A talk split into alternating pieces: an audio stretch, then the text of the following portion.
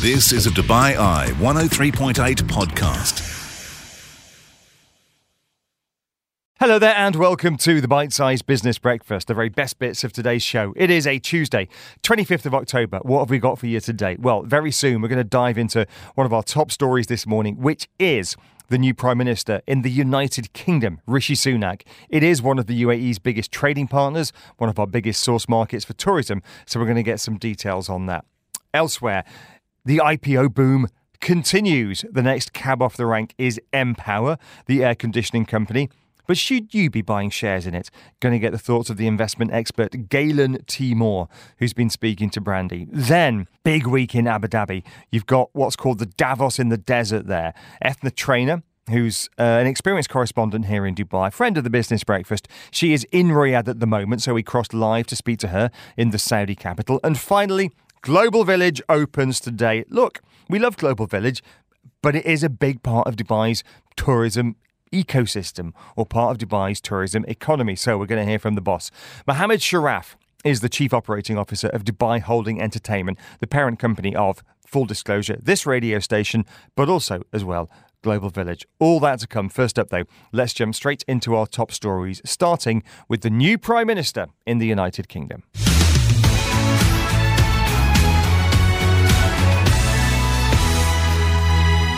You're listening to the Business Breakfast. Huge day today. We have a new UK Prime Minister. We have the opening of Global Village. Got a partial solar eclipse. Uh, and we have a uh, new government entity or part thereof listing on the local exchange. Uh, Tom, do you want to start in the UK, having a look at what Rishi Sunak could mean for the UK economy? No more Trussonomics. What are we calling Rishinomics? You know what? I asked uh, Khatija Haque this this morning. Is there such a thing as Rishinomics? Is there a philosophy? But we'll maybe get to that later on. But first of all, Tom, your quick take on it? Rishi Sunak, new leader of the Conservative Party. Uh, It's a job he's coveted for a while. He's been through a couple of leadership uh, battles, not got it. I think he's just the last man standing now, isn't he, basically? Um, so Rishi Sunak has been given the job. Uh, as Rich said, barring any disasters, he's got about two years to sort it out now. Uh, that's how long the term uh, is left for the Conservative Party before they have to have the next general election. Um, and I think the majority of the Conservative Party and most of those watch observing politics in the UK at the moment are just looking for a little bit of boring. Everyone just wants a little bit of calm. Nothing wrong with a bit of boring. Uh, and can Rishi Sunak bring that to the table? Potentially, but he's got some massive challenges, none more so than the Brexit fallout. This is him talking yesterday in his very brief victory speech, just 183 words, talking about those economic challenges. There is no doubt we face a profound economic challenge. We now need stability and unity, and I will make it my utmost priority to bring our party and our country together. Did you see the the reviews of his speech? And it was like a minute and a half long. Um, the Metro newspaper in the UK called him Robot Rishi. He's gone from Dishy Rishi to Robot Rishi. Suddenly he's become Prime Minister and he's got all kind of presidential.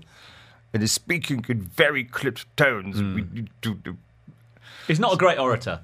He's not a great orator. I've done, you know, that's something we noticed.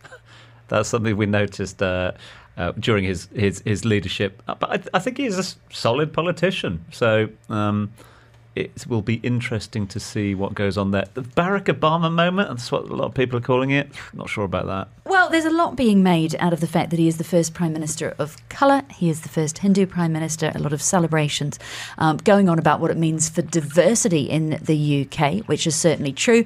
Others pointing out, as you have heard in that uh, clip there of Rishi's um, speech, um, that yes, diversity, but effectively we still have a head of the Tory party who has a certain accent because he's gone to a certain school, because he of, is of a certain class. The question really is what is he going to do next? The Sun is asking who is going to be on the Rish list.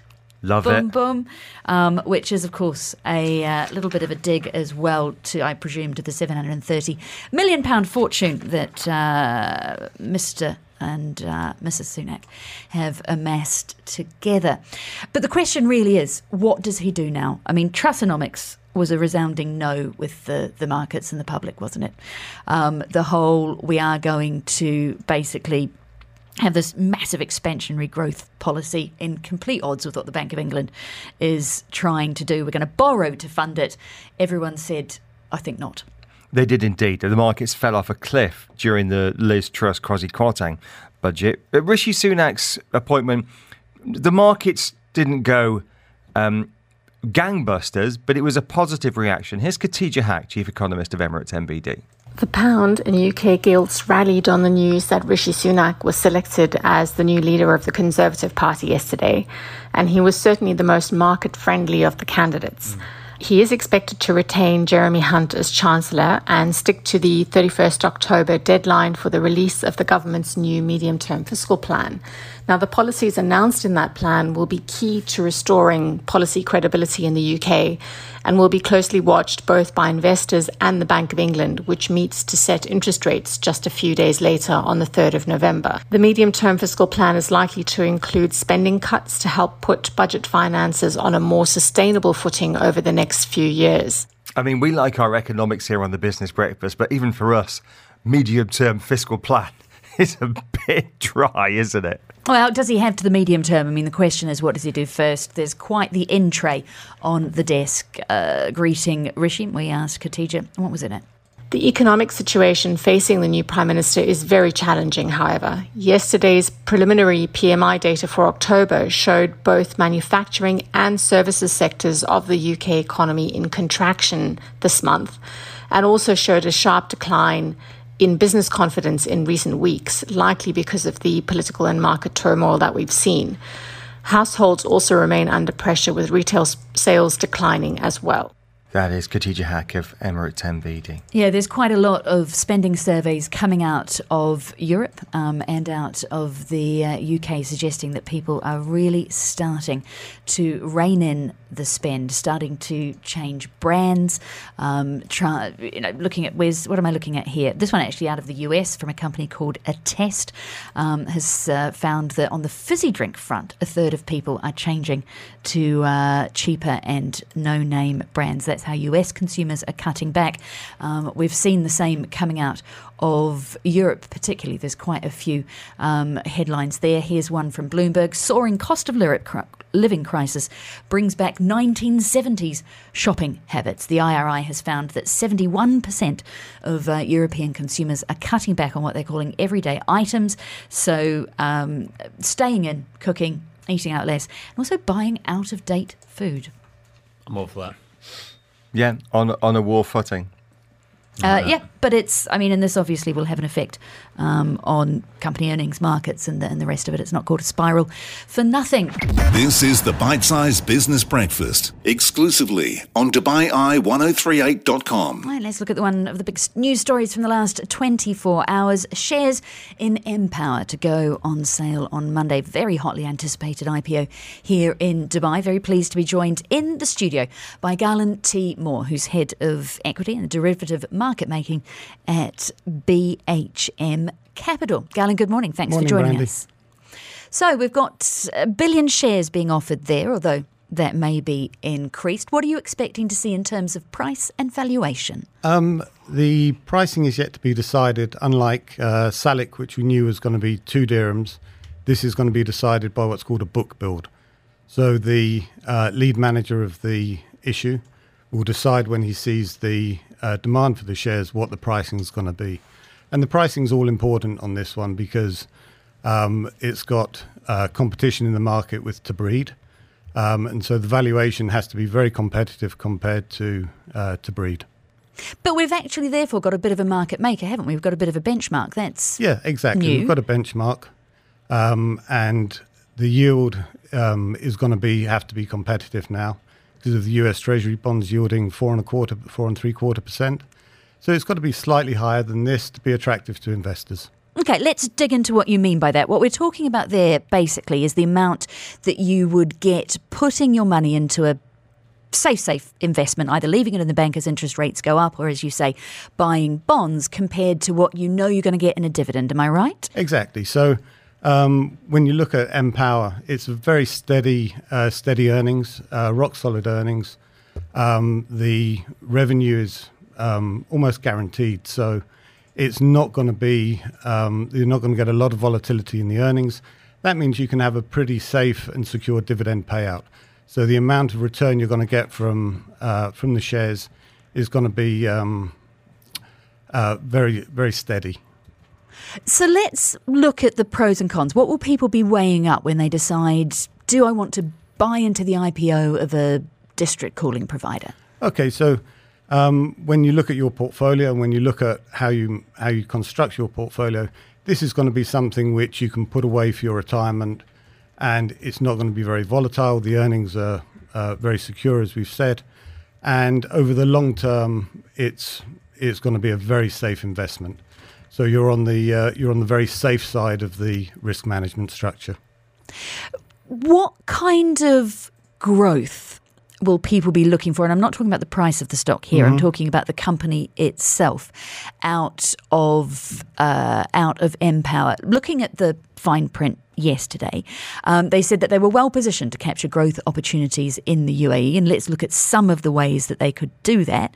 Firstly, they talked about potentially leveraging existing infrastructure into nearby developments. What do they mean by that? So, what they mean by that is when uh, when you look at a district cooling um, site like the DIFC, um, if they expand the DIFC northwards, for example, they can build another um, district cooling unit there and have uh, the cooling for that new uh, new centre of business or commerce. Um, and when you look at a company like Empower, there's a very long lead time into their into their growth. So it's a high capex business, uh, very capital intensive, and then you get the growth, and then you get the steady steady earnings after that. Okay, so you've got growth from providing cooling to new projects. Mm-hmm. Presumably, you've also got growth from a growing population.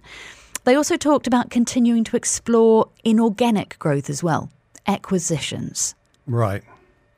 Uh, domestically and regionally, good play well, for a district cooling company? Yeah, I mean, you know, as as the Middle East expands, as you know, they they're looking into um, Saudi and Qatar for expansion. So there are opportunities in other areas in MENA for them to expand into. Um, but as I said, the, the the lead time into these expansion projects is years rather than say for SALIC, which they can put a new toll gate on the 311 or whatever. So you you've got a very um, it's a much longer um, uh, longer time frame growth prospects. What do economic headwinds globally mean for a company like Empower? Um, you know their their main their main cost input is energy. Um, and so, if you get a big increase in energy prices, this is obviously going to be a, head, a potential headwind to their growth um, and their uh, and their earnings. So, how does this fit into the wider sort of portfolio that we are acquiring here? Um, in not just in Dubai but in, in Abu Dhabi as well with all these new listings. Um, well, this, as I said, this sits very much at the safer end of the um, uh, of the portfolio. So this would be um, this would be a bedrock sort of uh, share to hold for the long term. Galen Timor is Head of Equity and Derivative Market Making at BHM Capital. Thank you very much for your time today.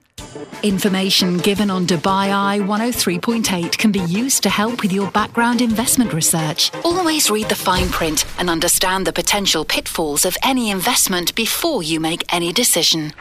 Catch up on the business headlines with the Bite Size Business Breakfast. So, hundreds of CEOs and finance moguls have been touching down in Riyadh um, overnight uh, and will continue throughout this morning for a Davos style investment conference that analysts say will highlight Saudi Arabia's geopolitical muscle, despite um, some uh, d- issues that need to be discussed around the table. Let's uh, dig into deeper detail, if we can, uh, to the FII. FII getting underway uh, this morning. Uh, down in Saudi Arabia at the moment uh, is, of course, Edna Trainer. Edna is the founder and CEO of uh, eTrainer Media. She's in Riyadh right now for uh, FII, uh, which is also known as Davos in the Desert. She joins us now live on the line and live via Microsoft Teams. Morning, Edna.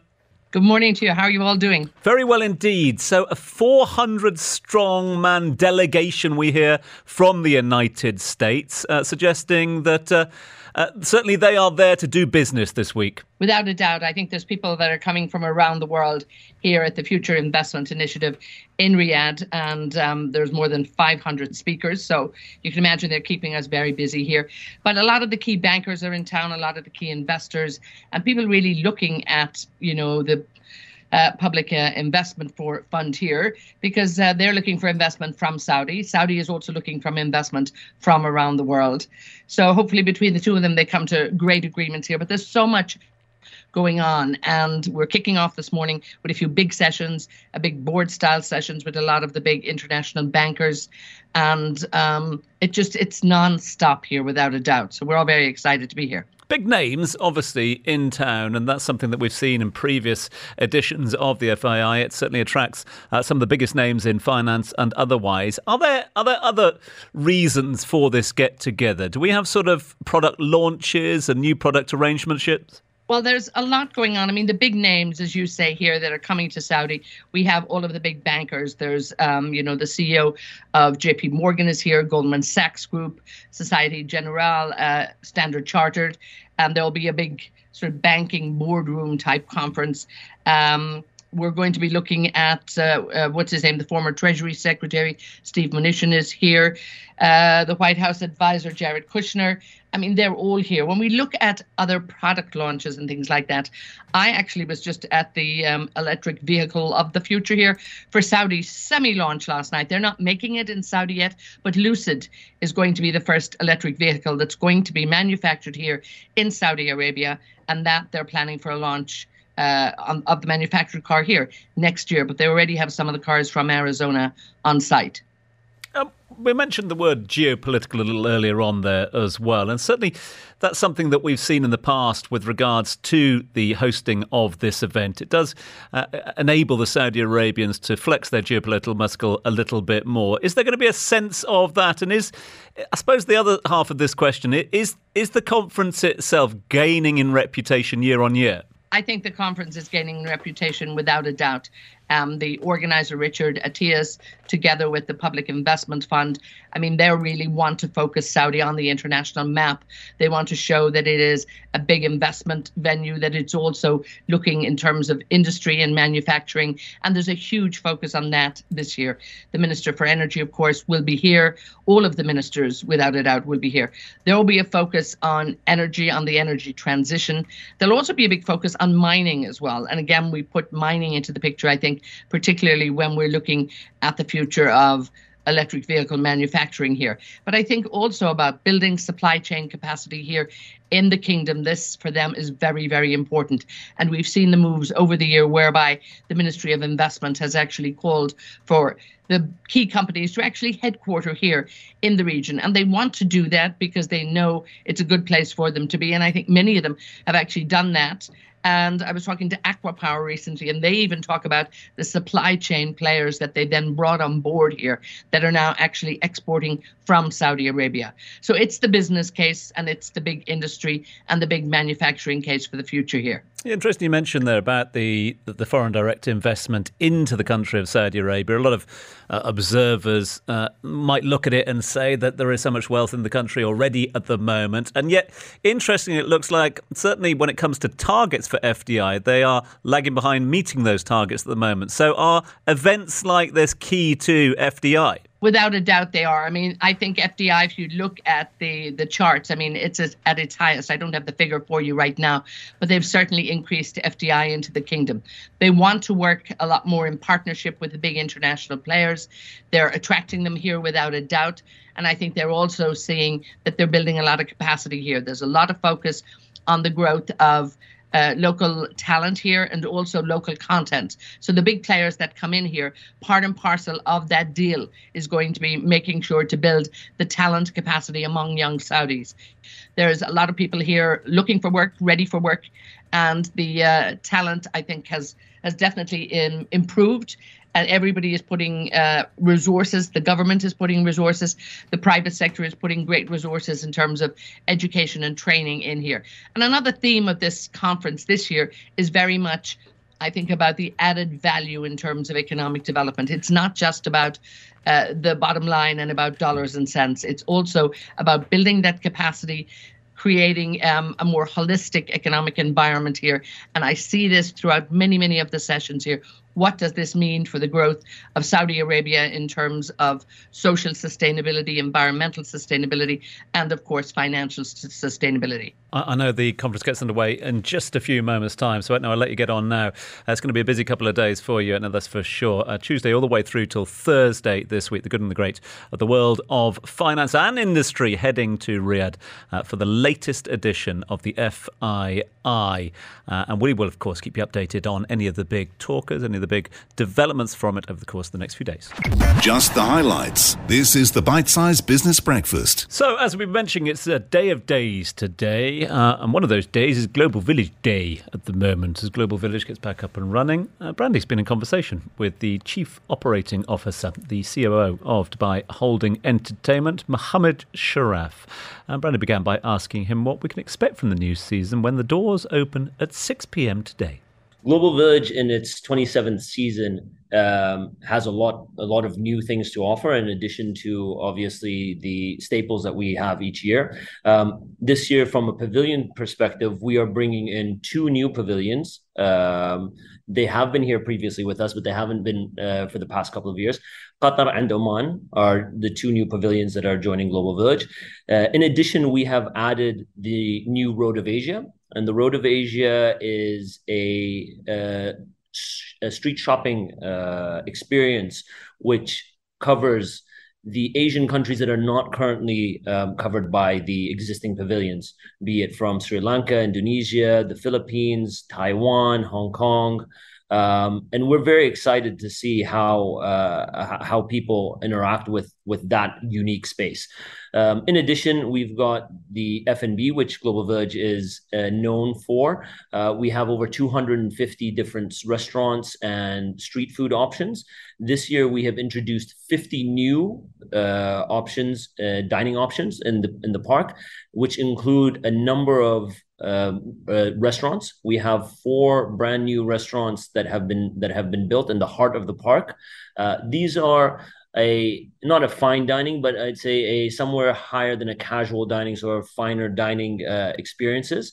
Um, and we have anchored anchored those with a very unique concept by Michelin starred chef Rohit, uh, who is coming from the UK and brought his uh, concept Kauji to Dubai and Global Village for the very first time.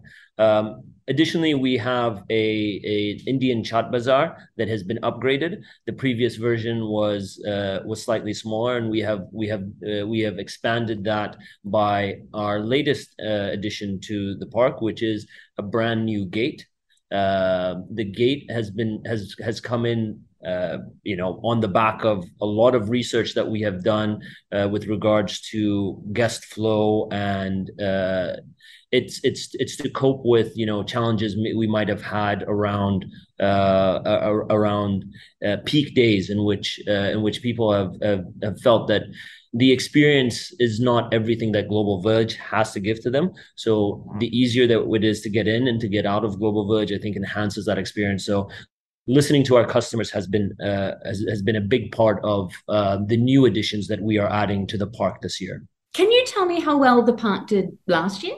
So last year was our record year, and it's a record even pre-COVID. Um, for the first time, we did uh, just under eight million. We had seven point eight million guests come through the park, um, and that is that is uh, an exceptional number given how uh, how busy and how much there was to do uh, around Dubai uh, from October th- last year till um, till, till April earlier this year. Um, global Global Village is expecting to see uh, more of the same. Uh, you know, we are our, ambi- our ambitions are obviously to to break records each year, uh, and we don't see why uh, we wouldn't that would be, that would differ from uh, season twenty seven. Two minutes left with you, Mohammed. Um, yeah. Talk to me about inflation, though, which is something that the park and its suppliers, like everybody, is going to be facing this year. How will you cope? So inflation is is something that um, nobody in the economy is immune to. Um, however, it does, uh, in my opinion, affect uh, different segments of the economy in, in different ways.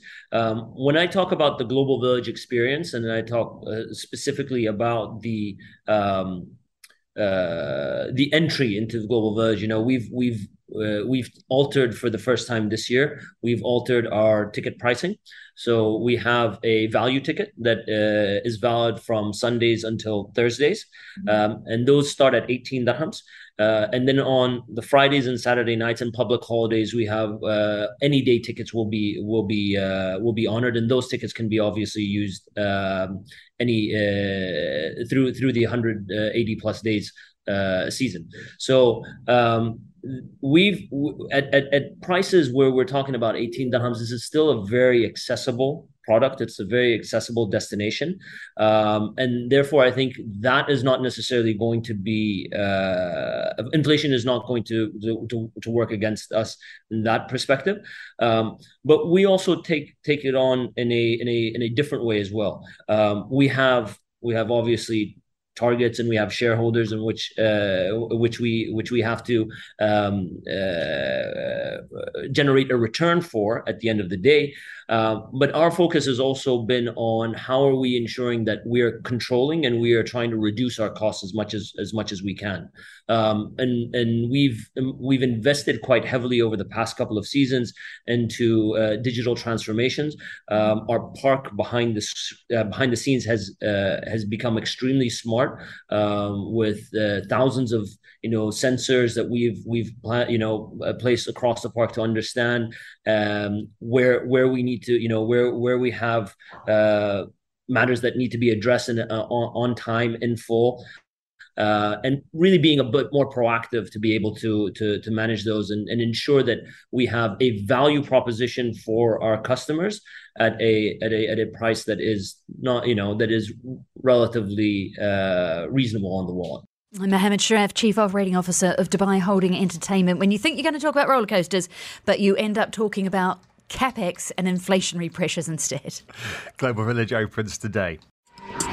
You've been listening to a Dubai Eye 103.8 podcast. To enjoy lots more from Dubai Eye in the United Arab Emirates, just go to DubaiEye1038.com or find them wherever you normally get your podcasts.